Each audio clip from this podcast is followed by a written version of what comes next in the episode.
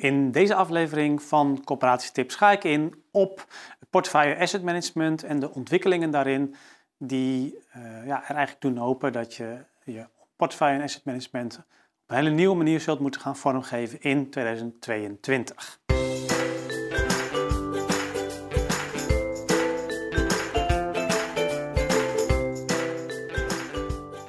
Ik wil een aantal dingen met je uh, bespreken. Uh, we gaan eerst kijken naar welke maatschappelijke opgave komt nu precies op je af. Er zijn veel afspraken gemaakt recent en er komt ook nog veel op je af in het komende voorjaar. Nou, welke gevolgen heeft dat dan volgens voor de portefeuillesturing, voor uh, wijkplannen, voor het asset management voor jou als coöperatie? En wat is uiteindelijk ook de opdracht voor coöperaties om de komende periode aan te werken? Nou, mocht je deze aflevering via de podcast beluisteren, dan uh, is het handig om te weten dat ik slides gebruik. Uh, die kun je ook uh, terugkijken in de opname die op YouTube te vinden is. Dus mocht, je dat, mocht je dat willen, dan kun je ook op YouTube kijken. Overigens is het prima ook per podcast te luisteren uiteraard. Um, nou, wat komt er dan op de coöperaties af? even terugkijken naar 2002, 2020. opgaven en middelen op sectorniveau. Toen is gekeken van wat zijn nu de maatschappelijke opgaven voor de komende jaren. Nou, ehm, ABF heeft dat uh, toen uh, berekend en als ik even door de oogharen kijk naar die opgaven, dan zie je dat daar een verdubbeling van de investeringen uh, in verduurzaming in zit. Hè, dus ten opzichte van 2018 moet je eigenlijk toe naar een verdubbeling van het niveau aan investeringen, jaarlijkse investeringen in verduurzaming in, in de periode tot 2035. Um, in die periode uh, moet ook de nieuwbouw eigenlijk anderhalf tot twee keer zoveel uh, plaatsvinden per jaar. Dus ook daar zit een bijna een verdubbeling in. En er is rekening gehouden met ook de opgave op het gebied van betaalbaarheid. En daarin is rekening gehouden met een huurontwikkeling van inflatie plus 0,2 procent. Nou, we hebben natuurlijk al vorig jaar een jaar gehad waarbij de huurontwikkeling nul was. Dus niet eens inflatie. Ehm, in dit jaar, 2022, zal dat uh, eerder rond inflatie zijn als het gaat om de sociale huursector. Um, dus het is ook nog maar de vraag of je dit haalt uh, als coöperatie. Uh, en tegelijkertijd zul je wel meer moeten investeren. Nou, dit zijn allemaal onderwerpen die ook uitgewerkt zijn in regionale uitwerkingen. Um, ja, voor de meeste regio's zijn die nu zo ongeveer wel, wel bekend.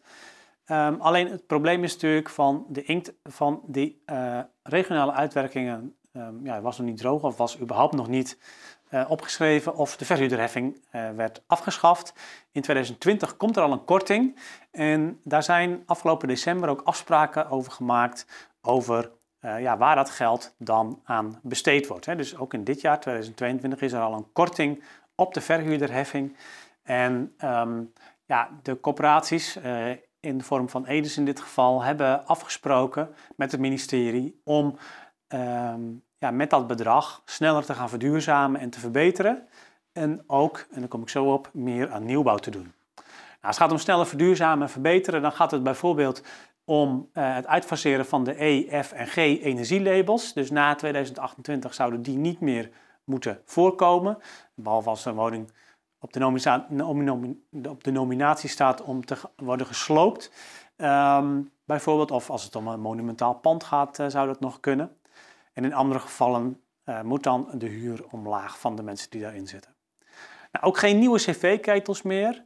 Dus, het is, de afspraak is gemaakt dat in principe corporaties bij woningen met een label D of beter, dat er geen nieuwe cv-ketels meer worden geplaatst als de oude vervangen moet worden. Uitzondering is als binnen een periode van vijf jaar uh, de woning zal worden aangesloten op een warmtenet. Maar in principe is het dus zo dat je eigenlijk voor alle cv-ketels die je nu gaat vervangen, in woningen die je verder blijft doorexploiteren, dus die een label D of, of beter hebben, dat je daar geen nieuwe cv-ketel meer inzet, maar een duurzamer alternatief. dus bijvoorbeeld een, een hybride ketel of zo. Afhankelijk natuurlijk van wat daar, wat daar mogelijk is.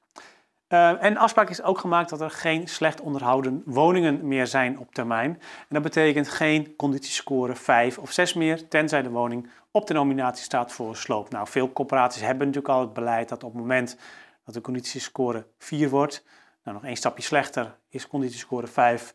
Ehm, maar dat je al bij conditiescore 4 gaat kijken van oké, wat moet er gebeuren met dat complex? En dat, dat is natuurlijk een hele goede zaak om te voorkomen dat er slecht onderhouden woningen zijn. Ze zijn er nu nog wel bij veel corporaties. Ehm, maar het is dus de bedoeling dat dat ook uitgefaseerd wordt.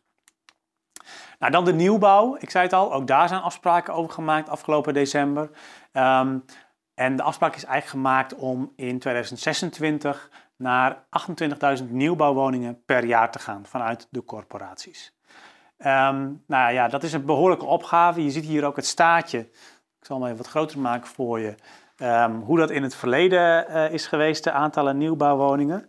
En um, ja, je ziet dus in 2020, uh, meest recente cijfers, 15.000, iets meer dan 15.000 woningen uh, in een jaar door corporaties gerealiseerd. En dat zal dus flink omhoog moeten. Eerder was al de afspraak gemaakt dat in 2025 dat naar 25.000 uh, woningen per jaar gaat. En vanaf 2026 dus nog meer. Het zou zomaar eens kunnen dat in het komend voorjaar nog meer afspraken worden gemaakt, waardoor dat getal nog hoger komt te liggen. Heel specifiek uh, zijn er afspraken gemaakt, die staat 1-0 te veel, maar toch een verdubbeling van het aantal flexwoningen. Er was al de afspraak om 10.000 woningen, flexwoningen voor de rekening van corporaties te laten komen. Tot 26 zullen er nu twee keer zoveel gerealiseerd moeten worden. Uh, ook zijn er afspraken gemaakt over geclusterde oudere woningen met gemeenschappelijke ruimte. Het is ook specifiek voor die doelgroep uh, zullen corporaties aan de slag gaan. En uh, er is de afspraak gemaakt om 500 miljoen extra eh, te investeren door corporaties in ombouw van panden. Dat kunnen winkelpanden, kantoorpanden zijn, naar woningen. Nou, en dat is nog niet alles, want uh, dit zijn alleen nog maar de afspraken die gemaakt zijn op basis van de korting uh, die in ja, dit jaar is, is doorgevoerd voor de verhuurderheffing en die natuurlijk ook doorwerkt in volgende jaren wel. Um, maar de bedoeling is nu vanuit het regeerakkoord om per 2023 de verhuurderheffing helemaal af te schaffen. En eh, met de nieuwe minister voor Volkshuisvesting en Ruimtelijke Ordening komt er in het komende voorjaar ook op verschillende beleidslijnen komen er programma's waarin wordt uitgewerkt eh, hoe de nieuwe minister voor zich ziet om daaraan te werken.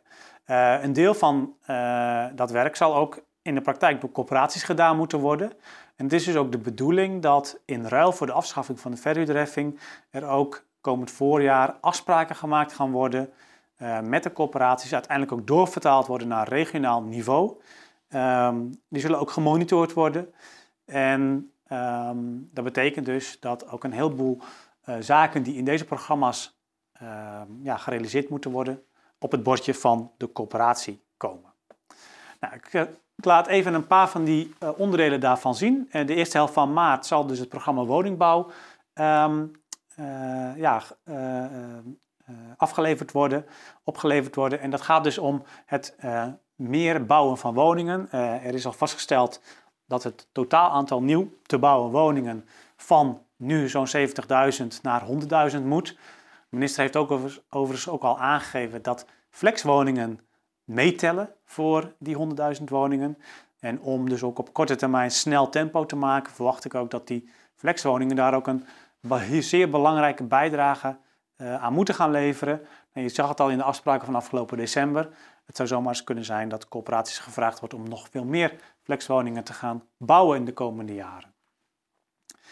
Dan zal in de eerste helft van april het programma uh, Een Thuis voor Iedereen uh, worden gepresenteerd. Dat gaat over hoe om te gaan met ook de kwetsbare doelgroepen, uh, bijvoorbeeld dak- en thuislozen, andere kwetsbare groepen. Dan een belangrijk programma voor corporaties, tweede helft van april, het programma Betaalbaar Wonen. Um, er zijn een aantal ontwikkelingen. Er zullen bezuinigingen komen op de huurtoeslag op termijn. Um, toch willen we de, ook de betaalbaarheid uh, blijven garanderen. De minister heeft al gezegd dat er zeker voor het middensegment, wat je nu nog de de vrije huursector noemt, dat die ook meer gereguleerd zal uh, worden, is natuurlijk al ingezet vorig jaar met de wet Nijboer, uh, waarbij is, is, vastgesteld dat de huurverhoging jaarlijks niet meer dan inflatie plus 1% mag zijn. Nou, daar wordt vanuit de Kamer nu ook alweer op aangedrongen om dat nog verder te verscherpen. En de minister heeft ook al aangegeven met plannen daarvoor te komen. Um, Dus dat is relevant voor uh, corporaties als het gaat op het middensegment. Maar ook in, de sociale, in het sociale segment zullen corporaties meer aangesproken worden op de betaalbaarheid. De huurtoeslag uh, in de huidige vorm heeft zo'n langste tijd gehad. Um, omdat het aan de ene kant vanuit financieel perspectief voor de overheid zal daarop bezuinigd gaan worden. En van de andere kant ook vanuit de evaluatie van de toeslagen als geheel. Hè, dus de, het hele toeslagenstelsel, dus ook zorgtoeslag, kinderopvangtoeslag, wordt op dit moment geëvalueerd. En er wordt gekeken of dat op een andere, betere manier vormgegeven kan worden, zodat er minder mogelijkheden zijn voor fraude, maar dat er ook niet meer uh, situaties kunnen ontstaan zoals rondom de kinderopvangtoeslag is, is gebeurd. Um, dus dat betekent dat, uh, ja, dat linksom of rechtsom, hè, er wordt nu gesproken over normhuren. Dat is een systeem waarbij je eigenlijk een, een normhuur stelt en ja, gaat kijken van hè, dat, dat zou dan eigenlijk een huishouden moeten kunnen betalen aan huur. En um, als de huur hoger wordt, ja, dan, moet dat, dan moet dat gecompenseerd worden. Um, of dat nou op die manier gaat gebeuren in de komende jaren of op een andere manier, hoe dan ook, verwacht ik dat er bezuinigd zal worden op de huurtoeslag en dat corporaties uh, linksom of rechtsom meer zullen moeten doen aan die betaalbaarheid. En dat kan dus door de huren te matigen of door zelf een bijdrage te leveren aan die toeslagen. Daar zullen ook afspraken over gemaakt worden, ook al dit jaar. Uh, het is wel zo dat uh, de hele aanpassing van de huurtoeslag zal langer duren. De minister heeft al aangegeven dat dat heel zorgvuldig moet, omdat hij ook wel ziet dat dat natuurlijk voor individuele gevallen hele grote gevolgen kan hebben als je dat uh, als je dat niet heel zorgvuldig doet. Dus ik verwacht eerlijk gezegd dat dat niet uh, al op hele korte termijn aangepast zal worden. Uh, maar in, in de loop van de kabinetsperiode zal daar zeker aan getornd gaan worden. Nou, dan eerste helft mei, dan komt het programma over de verduurzaming van de gebouwde omgeving uit. Natuurlijk ook een grote impact op het wonen, de gebouwen van coöperaties. en ook daar zullen weer afspraken uit voortkomen. Je ziet nu al dat er een versnelling is van de verduurzaming. En dat zal, ja, daar zullen nog meer afspraken en ook vanuit, uh, vanuit wetgeving ook meer dwingend zaken geregeld worden. Hè. Bijvoorbeeld ook rondom isolatie. Um, de, de isolatie-eisen zullen ook verscherpt worden. Nou, dan leefbaarheid en veiligheid. Dat is het programma wat in de tweede helft van mei uit zal komen.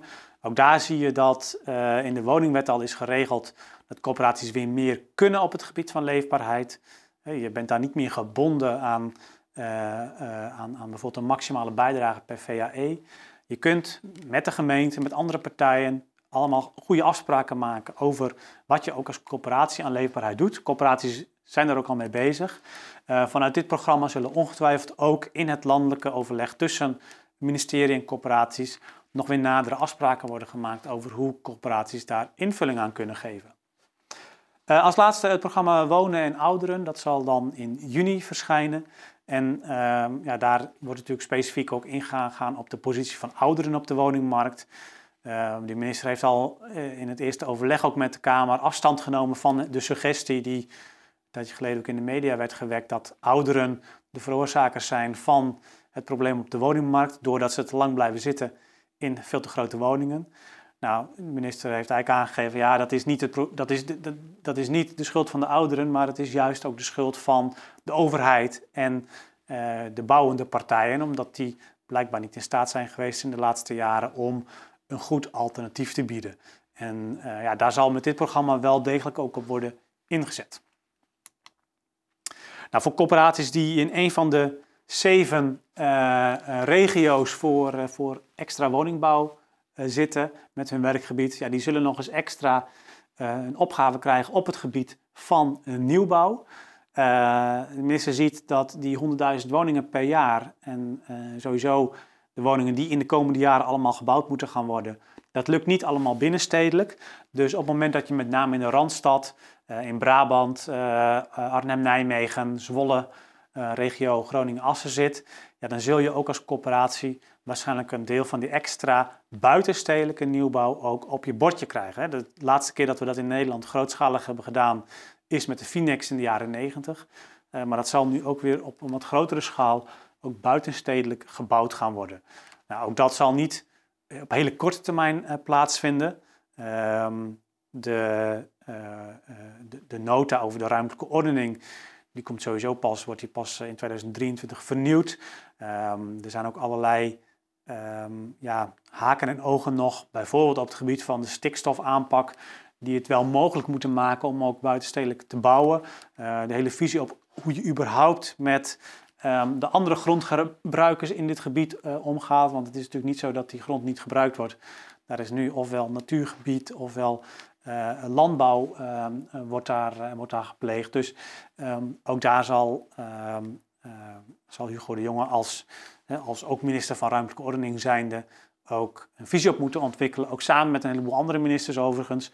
Voordat dat echt grootschalig van start kan gaan. Dus dat zal niet op hele korte termijn zijn. Maar het betekent dus wel voor de corporaties in deze gebieden.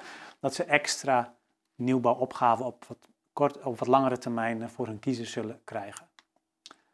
Nou, wat betekent dat dan voor in eerste instantie de sturing vanuit het portefeuilleplan? Nou ja, je ziet dus inderdaad regionale doorvertaling van opgaven en middelen is geweest. Uh, er komen afspraken, um, nou zijn al gemaakt voor de korting in 2022, uh, eh, maar worden nog gemaakt voor het helemaal afschaffen van de verhuurderheffing in 2023. En dat betekent dus dat je veel meer naar de regio gaat kijken. Dus, want ook deze afspraken zullen regionaal doorvertaald moeten worden.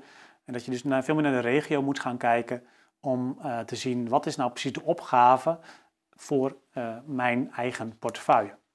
Dat betekent dat inhoud en ook de vorm uh, zullen moeten aansluiten bij die regionale afspraken.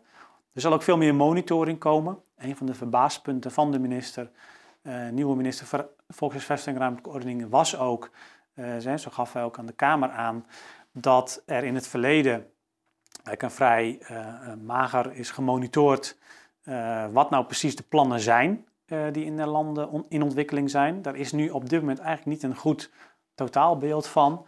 En ehm, de minister wil dat echt gaan opzetten om te zorgen dat je in ieder geval weet waar je het over hebt. dat is in de afgelopen kabinetten is dat altijd wat afgehouden. Um, wellicht ook met als reden om er dan ook niet op afgerekend te kunnen worden. Maar het is in ieder geval wel de bedoeling dat dat nu wat beter vorm krijgt. En dat betekent ook dat je als gemeente en als corporatie ook ehm, ja, in, in bepaalde formats gegevens zult moeten gaan aanleveren om die monitoring mogelijk te maken. Nou, inhoudelijk betekent dat bijvoorbeeld dat je, uh, ja, dat je de regionale afspraken over aantallen nieuwbouw, over uh, op welke plekken gaat dat gebeuren, over het versnellingstempo van de verduurzaming, over de betaalbaarheidsafspraken, uh, ja, die zul je allemaal moeten doorvertalen in je eigen portefeuillestrategie. Dat betekent dus ook dat je daar minder vrij in bent dan uh, je wellicht in het verleden was of in ieder geval hebt gevoeld. Als het gaat om vorm, um, een aantal voorbeelden. Ja, flexwoningen zullen heel belangrijk worden, dus ook belangrijk om daar ook expliciet op die categorie te sturen in je portefeuilleplan. als dat in jouw regio ook in grote getalen is afgesproken. En ook het type van de geclusterde woningen voor ouderen. Ja, ook daar zal eh, EDES en het ministerie zullen willen weten, ja, wat is dan de stand? Hè? In hoeverre worden de afspraken die we erover hebben gemaakt, in hoeverre worden die ook inderdaad uitgevoerd? Um, en um, ja, zul je daar natuurlijk ook in je portefeuilleplan op willen sturen. Uh, sowieso uh, moet je natuurlijk aansluiten op al die landelijke en regionale monitoring van de prestatieafspraken die er nog aan zitten te komen.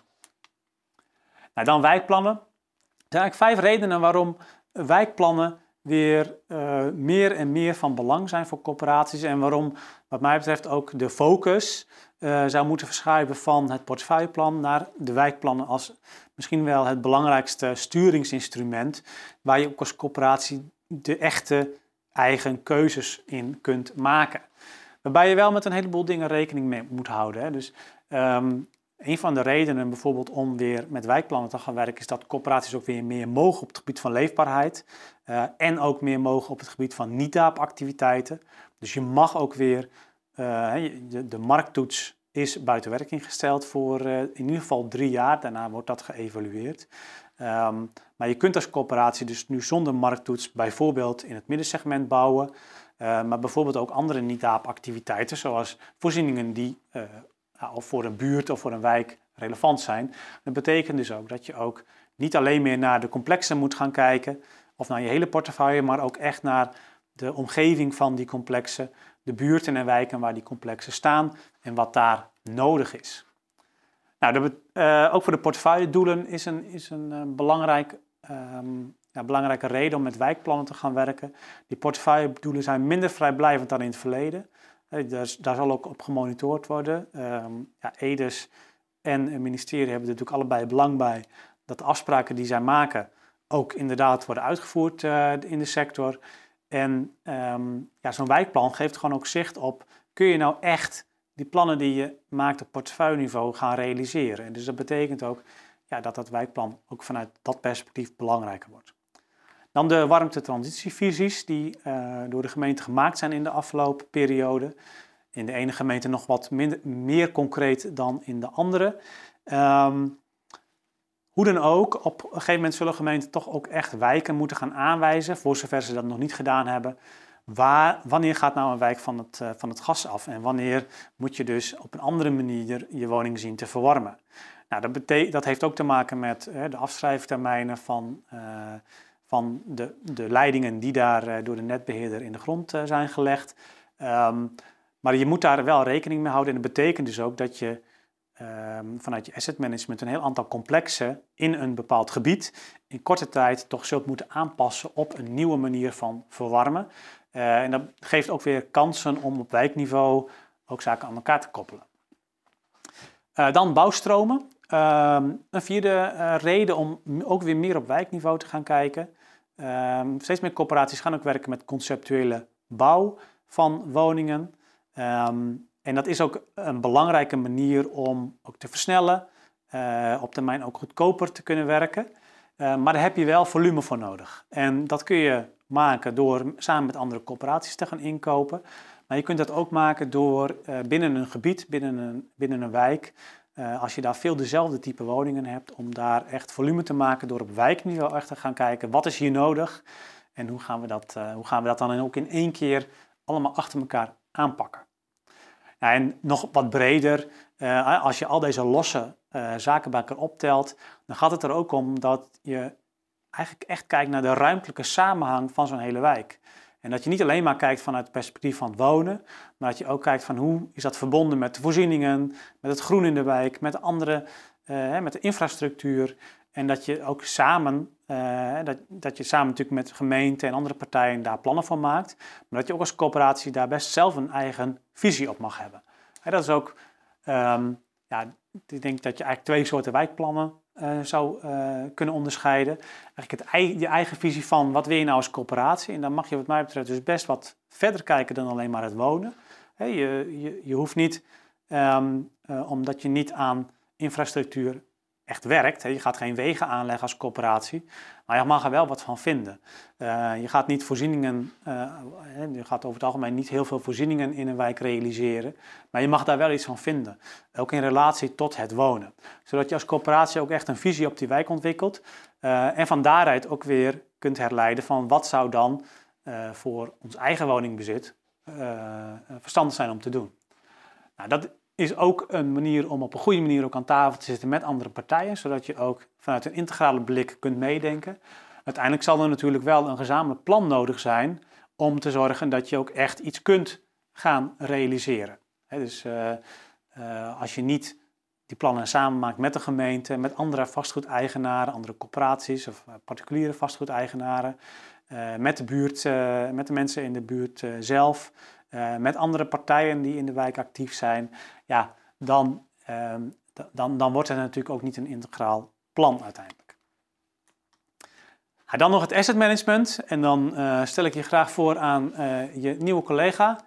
hij gaat zich ermee bemoeien, Hugo. En, dus je collega asset manager. En um, ja, wat hij onder meer gaat doen is, nou, ik had het al over de isolatie, wat meer verplichtend wordt. Uh, er zijn al afspraken gemaakt over extra investeringen in onderhoud. Ook, en eh, dat gaat dus over de conditie, slechte conditiescores, maar ook over schimmel, lode leidingen, brandveiligheid. Het uitfaseren van de energielabels na 2028 van de labels E, F en G. Ehm, maar bijvoorbeeld ook het afschaffen van de verhuurderheffing vanaf 2023 zorgt er ook voor dat heel veel nieuwbouwprojecten, het moment dat je nieuwbouw hebt geprogrammeerd voor 2023 en daarna, dan kan het zomaar eens zijn dat je als coöperatie er nu voor gekozen had om de huurprijs onder de aftoppingsgrens te houden, zodat je ook een korting kon krijgen op de verhuurderheffing. Met de verhuurderheffing verdwijnt natuurlijk ook de korting op de verhuurderheffing. Dus dat betekent op projectniveau dat het best wel eens interessant kan zijn om uh, de huurprijsstrategie van die complexen nog eens te heroverwegen.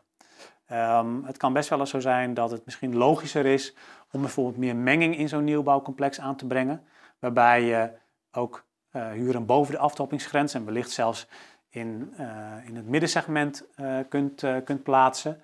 Um, en het betekent ook dat je wellicht ook ten opzichte ook van de bestaande bouw kunt gaan kijken van kun je niet beter een wat hogere huurprijs vragen in de nieuwbouw en wellicht dan op andere plekken in bestaande bouw uh, weer woningen af gaan toppen, zodat ook de verhouding in huurprijs en kwaliteit ook in, ja, in lijn blijft met het vastgoed wat om die nieuwbouw heen staat, wat er al, uh, wat er al bestaand is.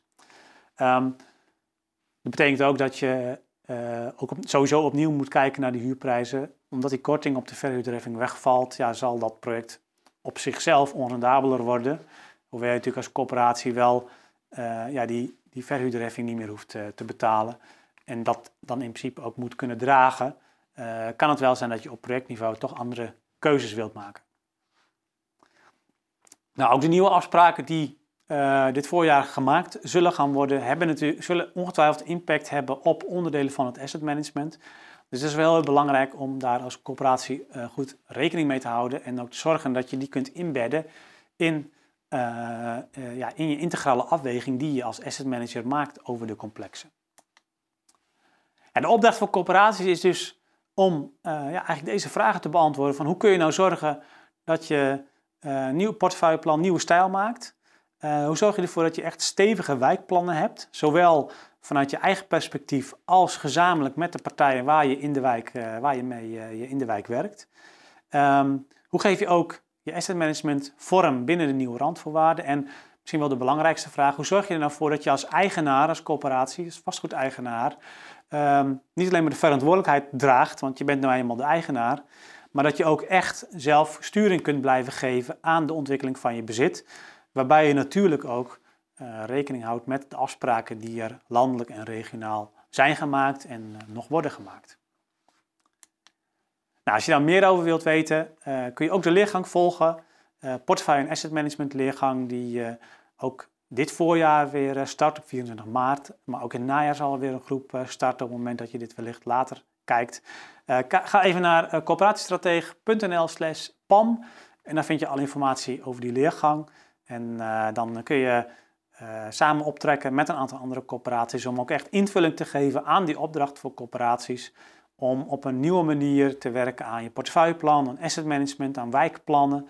En om dus echt sturing te geven aan je voorraad en daarmee ook invulling te geven aan de maatschappelijke opgaven die er, uh, die er zijn en waar ook de afspraken over gemaakt gaan worden. Tot zover deze aflevering van Coöperatietips. Ik zie je graag de volgende keer weer. Doeg!